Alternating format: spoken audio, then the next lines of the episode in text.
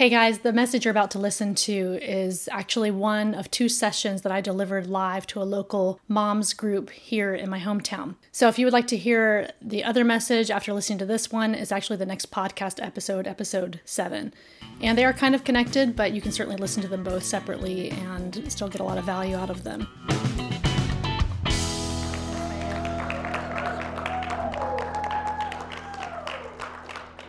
This is a pretty easy gig realistically, we've got a bunch of moms who probably need a break. Like, I could probably just say, hey, you know what? Let's just talk and eat food for the next two hours. And you'd be like, okay, that'll be good too. So I'm thankful because it's been a while since I've spoken in front of a live studio audience. I have, you know, three kids. My husband Andy and I have been married for 20, it'll be 24 years in November. Um, we met in seventh grade. He was giving a kid a wedgie at the water fountain when I met him because he's a seventh grade boy but we didn't date until we're 20. So I'm 46 and we have three kids. Lucy is 19, and so she's kind of like making her way out of the house. Eve is 14. She was adopted from China four years ago, so she was nine when we adopted her. And Jack is 13. He's biological and he's, he's like eight boys in one. In my opinion, the young kids, having little kids, is a lot like having a puppy. Um, I think you're just trying to get them to not, like, just go poop in the right place and just sleep, please, and stop chewing on me. right? It's kind of like having babies and puppies. But I think having teenagers is like having a cat. So, you know, once my once Lucy started, you know, being a teenager, she turned into a cat. It was kind of this thing where she would kind of come into the room and you're just like, where are we at today?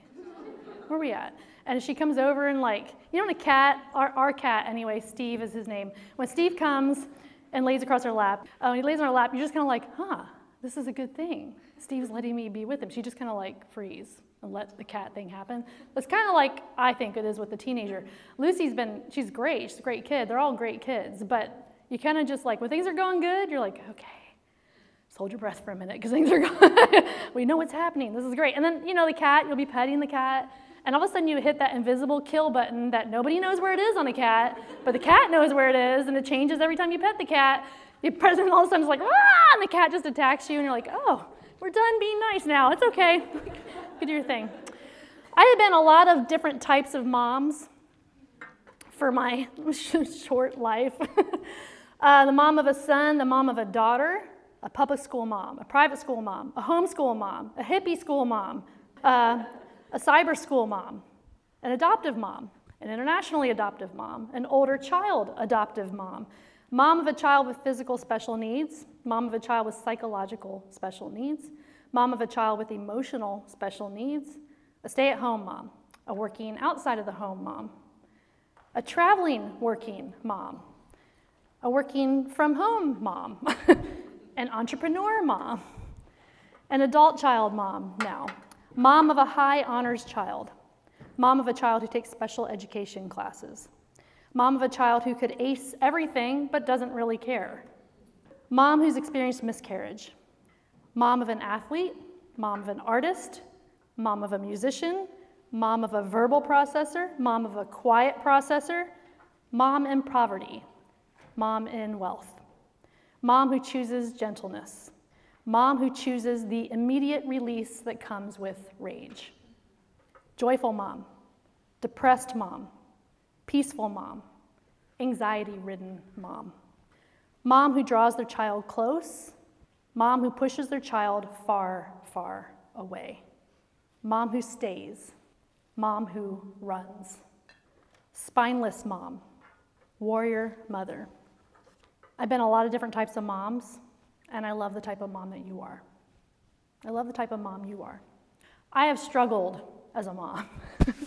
I remember once when Jack was little. So he was so little, he was using like the purple stool that you know you had to stand on to get to the sink, to, to reach the sink to wash your hands. So that's how old he was. He was just little. We lived at our old house, and he's washing his hands. And I said, Jack, I was watching him, and this, you know, he's washing his hands like this, like it's just on his fingertips. Um, um, so his, his fingertips. I was like, Jack, you know, you need to wash your whole hand. So he's like, you know, up to here, washing his hands. So this starts to build. Jack, you wash your whole hand. You know, Jack. So I was trying to be like practical. Oh, he doesn't understand what whole hand means. Jack, get your wrists wet, right? So he's like, not doing it, just not doing it. I'm like, Jack, get your wrists wet. And my pulse starts getting a little higher, getting a little hot under the collar. Still not doing it. Jack, get your wrists wet. And then I grab his hands, like, Jack, get your wrists wet. Still not, he's just pulling them out. I go out into the hallway where I can see him, and I'm filled with rage, just filled with rage. And this is what I do I had to bend over to get my voice out. I was so mad. Jack, get your wrists wet! and he was just like, because he thought his mom was actually Satan, all right? He was like, Satan's in my house screaming at me about wrists. And he just like freezes. And I grab him way too hard. I pick him up way too hard. I take him into his room way too fast, slam him into a chair way too hard. He is sobbing. He's terrified. I'm crying because I'm mad. I go, I leave his door. Our door, old house had like these really heavy wooden doors. Had like actually made a point when you slammed them. I slammed it like boom, and I stood outside his door. And for whatever reason, in that moment, the Holy Spirit was allowed to talk to me. Like I was actually able to hear him. And this is what the Holy Spirit says Janet, Jack doesn't know what a wrist is. So I go in, Jack's sobbing. Jack, do you know what a wrist is? And he's like, No, I don't know what a wrist is. You know, he doesn't remember that story, thank God. But coming face to face with our own imperfection is deeply humbling, right? Could any of you relate to that building rage that I shared? Yeah. It, and it didn't, like I tell you now, I'm like, why in the world did I get that mad over that? It just didn't matter, you know? Like, maybe Janet asked me what a wrist is, you know? But I just assumed he was being rebellious. In my head, I immediately go to the worst case scenario with my kids, immediately. This is, this is how it's always gonna be. Jack is never gonna wash his hands right, like, which might be true. but, or Jack is never gonna listen to me, or whatever it might be. I just I go right to the never word, like it's just never gonna change. This is how he's always gonna be. This is how it's always gonna be. It's never gonna change. He's never gonna mature. He's never gonna whatever. Da, da, da, or I'm never gonna change. I'm always going to be this way. I'm going to go 0 to 50. That's actually not that fast. 0 to 100 real fast. 0 to 25. um, this is the problem. If guilt was a person sitting in the corner of your life yelling things at you, so imagine that, right? Imagine guilt's a person sitting in the corner of the room, and this is what guilt is saying You're not perfect. You don't have this together. But guilt would be taking that you're not perfect message to an ungodly, unbearable level. And that is a crushing weight if we don't know how to combat it and be victorious over it. That is the twisting anxiety. That is the heavy depression. That is the secret battle. That is the chain that tethers us to a lack of freedom in our role as moms, or at least a chain that tethers us to a lack of freedom. Let's talk about ourselves a little bit. There's a conflict within us between the spirit and the flesh. It's true. I can prove it to you because it says it in the Bible. Hang on. I got this new Bible and I love it, but I'm, it's like doubles as like a storm shelter. It's just so big. So Romans 7, there's this, there's this passage that Paul talks about that we, like, when you read it out loud and, and fast, it's actually kind of funny. It's like, what? What are you saying? But I won't read it fast. he's talking about the problem of sin in us. So problem, uh, Romans 7, 15 through the end of the chapter. You can turn there if you want to. You don't have to. He says, For I do not understand what I'm doing because I do not practice what I want to do, but I do what I hate. Now, if I do what I do not want to do, I agree with the law that it is good. So now I'm no longer the one doing it, but is sin living in me. For I know that nothing good lives in me that is in my flesh. For the desire to do what is good is with me, but there's no ability to do it. For I do not do the good that I want to do, but I practice the evil that I don't want to do. Now, if I do what I do not want, I am no longer the one that does it, but is the sin that lives in me. So I discover this law. When I want to do what is good, evil is present with me. For in my inner self I delight in God's law, but I see a different law in the parts of my body, waging war against the law of my mind and taking me prisoner to the law of sin in the parts of my body. What a wretched man I am. Who will rescue me from this death? And he gives the answer Thanks be to God through Jesus Christ our Lord. So then, with my mind, I am myself am serving the law of God, but with my flesh, the law of sin. And then I wish we get rid of the number eight at the end of that chapter that goes into Romans 8, because uh, they're super connected. Because it goes, Romans 8 starts with, therefore, there's now no condemnation for those who are in Christ Jesus. Because the law of the Spirit of life in Christ Jesus has set you free from the law of sin and death. And we keep going on, verse 6. Now the mindset of the flesh is death, but the mindset of the Spirit is life and peace. Paul's like, I mean, I know it sounds like what I want to do, I can't do, what I can do, I can't do, and whatever I want to do, I want to do it, do it, do it. And he's talking about this battle within him. I think in that moment when I'm screaming like the devil at my son, there's part of me that hated what I was doing. Can, can you relate to that? Like it happens, you're like, I hate who I am right now. I hate this. But then afterwards, you feel what? Guilt and shame. Right? Because suddenly the Spirit's like, hey, that wasn't cool. you know, like you're like, oh, I'm clear headed now. And like it feels good now, but I hate myself later. It feels like the right thing to do now. That release that comes with rage is satisfying in the moment, which is, you know, it's kind of like a hit almost. Like if I let this go, I'm going to feel so much better. But then afterwards, the shame that comes with it can be just unbearable. And Paul's talking about this, like things I want to do, I can't, because there's a battle within us. Galatians 5 16 through 17. I say then, walk by the Spirit, and you will certainly not carry out the desire of the flesh. For the flesh desires what is against the Spirit, and the Spirit desires what is against the flesh. These are opposed to each other, so that you don't do what you want to do. So we have the flesh, we have the Spirit in us. They're in conflict with each other. And the problem with guilt is this guilt can only focus on the flesh. It only tells us partial truth. It only presents the hopelessness of the flesh. It's our job to engage the spirit. Guilt tells us something that's partially true. I was talking to a friend the other day, and that friend said, I, I just always wonder, am I doing enough? Am I doing enough? And guilt would come in and say, You're not doing enough. And you know what? That's partially true, right? Can we ever do enough? No. We're not the Holy Spirit. It's true. You can't do enough. So, yeah, guilt, thank you for that bit of truth. That's true. But guilt takes it to the next level. They're going to be so screwed up because of you. If you don't feed them all organic food, they're going to die at the age of 18.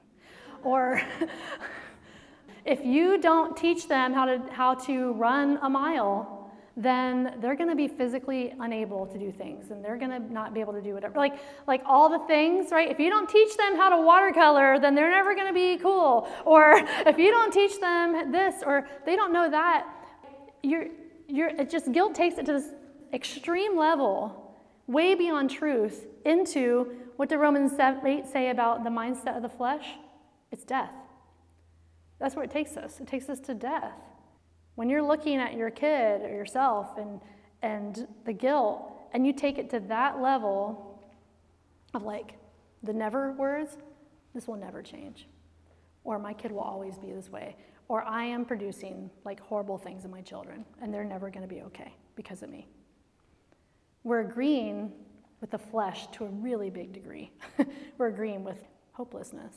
But the mindset of the spirit is two things life and peace. Life and peace. Guilt has to speak at least some truth, or we wouldn't listen to it. The enemy has been taking truth and twisting it just enough to make it palatable since the beginning. If he came with an outright, like, outrageous thing, if he came out with, like, Janet, if you make your kids drink unorganic milk, they're gonna grow five legs, it would be like, that's absurd. Like, I would never even listen to something like that. But, Janet, if you, you know, yell at your kid that way, they're never going to learn how to trust women.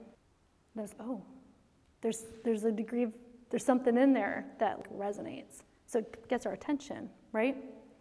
So here's what we do let the Spirit use the guilt to remind you that you need Him. I'm not saying that guilt's like our best friend, but there's some truth in it that we can actually listen to. The reminder that we are not perfect. The Spirit can use guilt as a tool to remind us of how weak we are. But you have to engage the Spirit in order for that to happen. Otherwise, we just listen to guilt and we feel awful all the time, just all the time. Or it's like always just right there. Just almost like guilt standing there with an appetizer tray. No matter where you are, like if you're at a party and someone's walking around with appetizers, that's, that's kind of what ends up being. And if we just keep eating what guilt's giving us and we never engage the Spirit, then we end up being just in such trouble for ourselves and for the world. Um, admitting our weakness is powerful and an open door to letting God's strength be high and lifted up. Don't let the enemy use the guilt to condemn you for being weak without God. We're all weak without God. We're all weak without Him. And I think a lot of times, you know, there's, there's definitely transparency stuff going on in our culture and stuff, like people are getting more transparent, and, and that's fine. But just saying, I am weak, is not enough. That's not going to take us to a, mindset of life and peace. That's just admitting our weakness. That's not enough. We have to engage the Spirit, we have to engage God's truth in it, or it just ends there with, I am weak. We have to take it to, okay, and this is what we're going to talk about, how we do that. We have to take it beyond into the things of the Spirit. So, what does this look like practically? Here's an example. Guilt says, You can't be a stay at home mom. You are not equipped. Why did you think you could handle motherhood like other women do? Does it sound familiar to anybody? Any of those around any circumstance? Instead of saying, I can't do this, and just going into this downward spiral of I can't, I can't, I can't, this is what you do. You know what? guilt. You're right. I am so weak. I am so weak. I am, and on myself, so ill equipped to be a stay at home mom, or to be a working mom, or to be an adoptive mom, or whatever. Like Paul, I feel the conflict between the flesh and the spirit inside of me. I cannot be a stay at home mom without the spirit. If I continue in the flesh, I will miss out on the abundant life God has for me. It's not just about your kids. In the flesh, I will and do screw it up. Holy Spirit, thank you that you dwell in me. Now I need your help to change my mindset to be focused on life and peace because of the redemptive power of Jesus' death and resurrection. When guilt comes along, it's like, hey, hey, you, you're weak. You say, yep, I sure am. God, thank you. Thank you for my weakness because it reminds me of how desperate I am for your strength. Thank you for reminding me that this body will die and waste away because your spirit is life and peace. But that's what we do. We, we like acknowledge the truth that we are weak. And then we have to, have to, have to engage the spirit. We have to. Because if we don't, we are paralyzed in our weakness. We are paralyzed. You know what? That's no good. And if you're so paralyzed by your weakness, your purpose has a real hard time getting itself out there to be made known. And the hold of mom guilt on us is unacceptable in Jesus' name. Acknowledge your weakness and engage the Spirit. And you must resist the devil. James 4 7 talks about resist the devil, he will flee from you. Submit yourselves to God, resist the devil. You must resist him with God's truth so he can't use the guilt as a tool to condemn you. What does that look like for you? Write it down, pray it out, write it on your hand, speak it out loud, call for prayer backup. But here's what is not going to work to engage the Spirit Scrolling Instagram for a beautifully well crafted thing that tells you you're enough is not engaging the spirit. It's giving you a hit, and that feels good, and sometimes it can help get our head into the, to the right direction. But no, I'm talking about God's word, God's truth. God's truth in His word. And if you're not familiar with His word, that's fine. We've got Google. It's great. you have friends who are maybe more knowledgeable of the word. Ask them to help you find scriptures that you can engage the spirit of truth through God's word. Scrolling and finding something that makes you feel good in the minute is not enough. It's not enough. Acknowledging the reality of your flesh and engaging the truth and power of the Spirit is where we're at, I think, in overcoming mom guilt. Guilt, thank you for reminding me that I am weak. Holy Spirit, thank you that I am weak. Thank you for my weaknesses. Paul talks about that, that whole thorn in the flesh thing. He's kind of going on like, I've got this thorn in my flesh. And he actually lands in this place of, I am grateful. I glory in my weaknesses. I'm stoked about my weaknesses because when I'm weak, guess whose strength shows up the most? It's like our weakness is a magnifying glass on God's strength, but if we don't engage the Spirit, the magnifying glass is like in the junk drawer. But if we acknowledge our weakness and we engage the Spirit, then we're able to see His strength show up. Here's the tricky thing you have to trust the power of the Spirit in these things, even and especially when you don't feel it. That is when the rubber meets the road. God's word and God's power and God's truth doesn't they don't change based on your emotions. So you have to believe when you're proclaiming this truth, you're engaging the spirit, even if you don't feel it, you're like, "Oh, that didn't make me feel good like the Instagram post did." That's that's a lie from the enemy. If to think that one is more powerful because it makes you feel something. God's power doesn't change based on your emotions. So that's the tricky thing. When you start engaging the spirit, and you're speaking truth of yourself, God's truth, and you're praying, and you're worshiping, whatever you're doing, you have to believe that God's word has power. It's alive, it's active, sharper than any double edged sword, piercing to the bone and the marrow. You have to believe that, even and especially when you don't feel it. So even if you're like, have to do a, a choose to believe statement in front of it. Dear God, I thank you that I'm weak. I choose to believe that it is true that man's looking at my outward appearance, but the Lord, you, you see my heart. I choose to believe that's true, even though I don't really feel that right now. I choose to believe I can do all things through Christ who gives me strength. I choose to believe that I can look at the future and laugh because your word says I can because of my faith in you. I choose to believe this truth, and I'm going to keep moving forward and not hang out with guilt anymore about this. So basically, guilt's walking around with the appetizer tray, and you're like, thank you, and you just knock the tray out of its hands. Moms aren't perfect. My mom wasn't perfect, and neither am I. Your mom wasn't perfect, and neither are you. I picture my mom's dresser all lined up perfume bottles, spare change, little trinkets that, you know, because I'm the youngest of five, so there's all kinds of crap on her dresser that we made her. Um, we're like, oh, that's so beautiful. Thank you for this painted statue of E.T. And along with all the other things, there's cups all along her dresser. The cups have different labels patience, joy, creativity, courage, relaxation, good work ethic, connection. Some of the cups are empty because they were things she was able to freely give me. But some of the cups were still full because she couldn't lift those cups to my lips. Can you look at your own dresser and see cups there?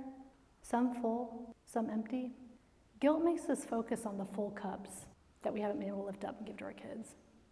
None of us have been given all the cups, and none of us can give all the cups.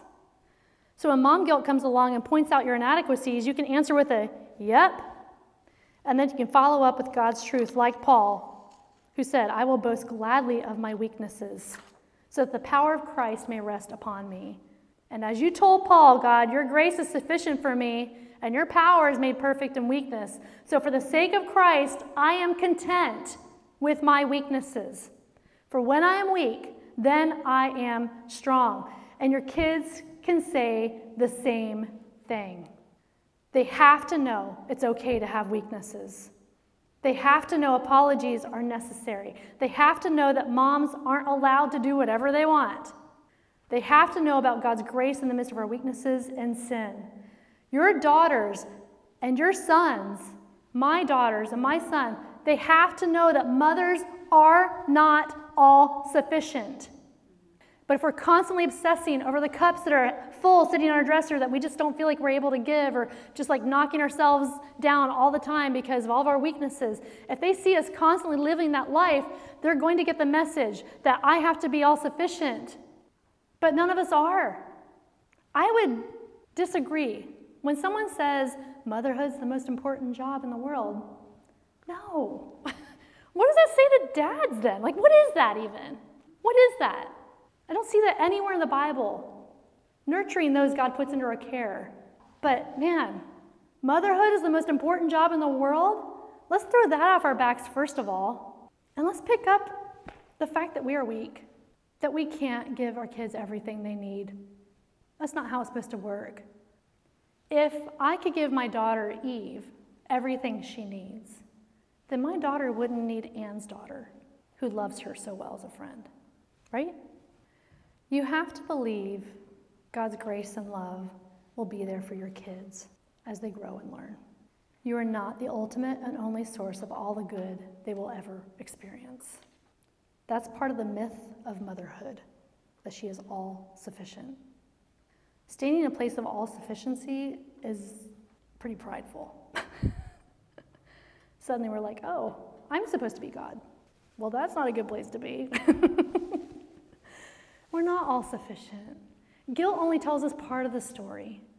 Guilt only tells us that we're weak. And that's true. That's so true. We have to get serious and busy about engaging God's truth and engaging the spirit, because the spirit and the flesh are in conflict with each other inside of us. I wrote in my phone a couple weeks ago this sentence just in my notes. I am imagining every mom in Centre County set totally free from mom guilt. That's what I'm praying for. Can you imagine if today we're all set free from it and we can just freely mother and freely do what we need to do Mom guilt is just like, you know, like I said, the person with the appetizers, and you knock over the tray once in a while out of their hands. And we are able to walk forward in, in being thankful for our weaknesses and thankful for each other's weaknesses. Isn't it crazy how we can like focus on our own weaknesses but obsess over other moms' strengths? Why can't we obsess over our own strengths? I do some things really well. This morning, my husband and daughter and mother in law went to an auction. My son was still sleeping. It's a glorious time of life, by the way. You can just leave your kids at home and they're fine. Um, and I wrote Jack a note. It was supposed to be like, feed the dogs, because that's what you gotta do. The dogs will die if he doesn't feed them. Um, I, I, you know, for me, what I did, I wrote out a morning Mad Lib for him. I wrote out this thing like this, like Jack woke up and had a, like all the different things, and like had him fill in the morning Mad Lib. I know none of you would ever think of doing that for your kids, but I don't care. That's me. That's what I do. That's a strength I have. Creativity is a strength I have that I give my kids freely. Some of you may get up and like make breakfast for your kids. I never do. it's not a strength I have, and they'll be fine. but instead of sitting there and being like, oh man, I wish I wrote Mad Libs for my kids. right? It seems absurd. So we don't need to obsess over our own weaknesses and obsess over other people's strengths. Acknowledge that there are empty cups on your dresser. You all have empty cups, cups you freely give to your kids all the time that other moms don't give. And that's the beauty of our differences and the beauty of the body of Christ. Because the things where I fall short with my kids, the body of Christ comes in and the Holy Spirit comes in and meets those needs. Imagine a future for your kids that is full of God's grace and love. I'm going to say some sentences out loud about what mom guilt maybe has said to some of us. And this is what I want you to do as I'm saying it. Because I want you to imagine it is, it is somebody else saying it, but I want to imagine I was sitting across the table from you saying these sentences one by one. And I want you to think about it like this Are you willing to extend the same amount of truth and Holy Spirit filled compassion to yourself that you would to me if I was saying these things across from you? Or is God's grace and compassion only good enough for everyone else, but not to extend to yourself? So let's just pretend I'm sitting across the table saying these things and just notice your reaction. I'm not doing enough. What would you say to your friend? What would you say to me? But what would you say to yourself when that comes up? I'm not feeding my kids enough healthy food. What would you say to me? And what would you say to yourself if you're saying that over yourself? My kids get in the way of what I want to do, so I'm entirely ineffective and unimportant. What would you say to me? Holy Spirit truth and compassion. Is it the same thing you would say to yourself when you feel that? My kids hate me and will always hate me. What would you say to me as opposed to what you would say to yourself when you're feeling that your kids might always hate you. I don't deserve my kids. I'm way too controlling. Would you put shame on me if I said that, like you would yourself? My anger outbursts will damage my kids forever. What would you say to me? And what would you say to yourself? Because they should be the same things Holy Spirit truth, God's truth. God's truth. Guilt, yeah, it's a reality, but guess what? We don't have to live under the weight of it. Acknowledge the truth of what guilt is saying, because there's some truth in it. Always. There's something about it that's saying you're not enough. And engage the Spirit through His Word, through actual truth coming from His Word, not just something that makes you feel good for a moment on Instagram. You know what I mean? I've heard it said you become most intimate with a person who gets the first fruits of your emotion, kind of like the tithe of your emotion. If you are constantly running to a friend or to Instagram when you are feeling the weight of that guilt, not that any of that's bad. I'm not saying Instagram's the devil. I totally love Instagram. Follow me, it's fun. Um, but but you'll grow more intimate with Instagram and your friend and more dependent upon those things than you will on God's word and God's truth and the Holy Spirit. So if you take the first part of your emotions and tie them to the Lord, the first fruit of that guilt and that shame, and tithe it to God, you'll become more intimate with Him, which is the whole goal and actually will sustain you and help your mindset be set on life and peace.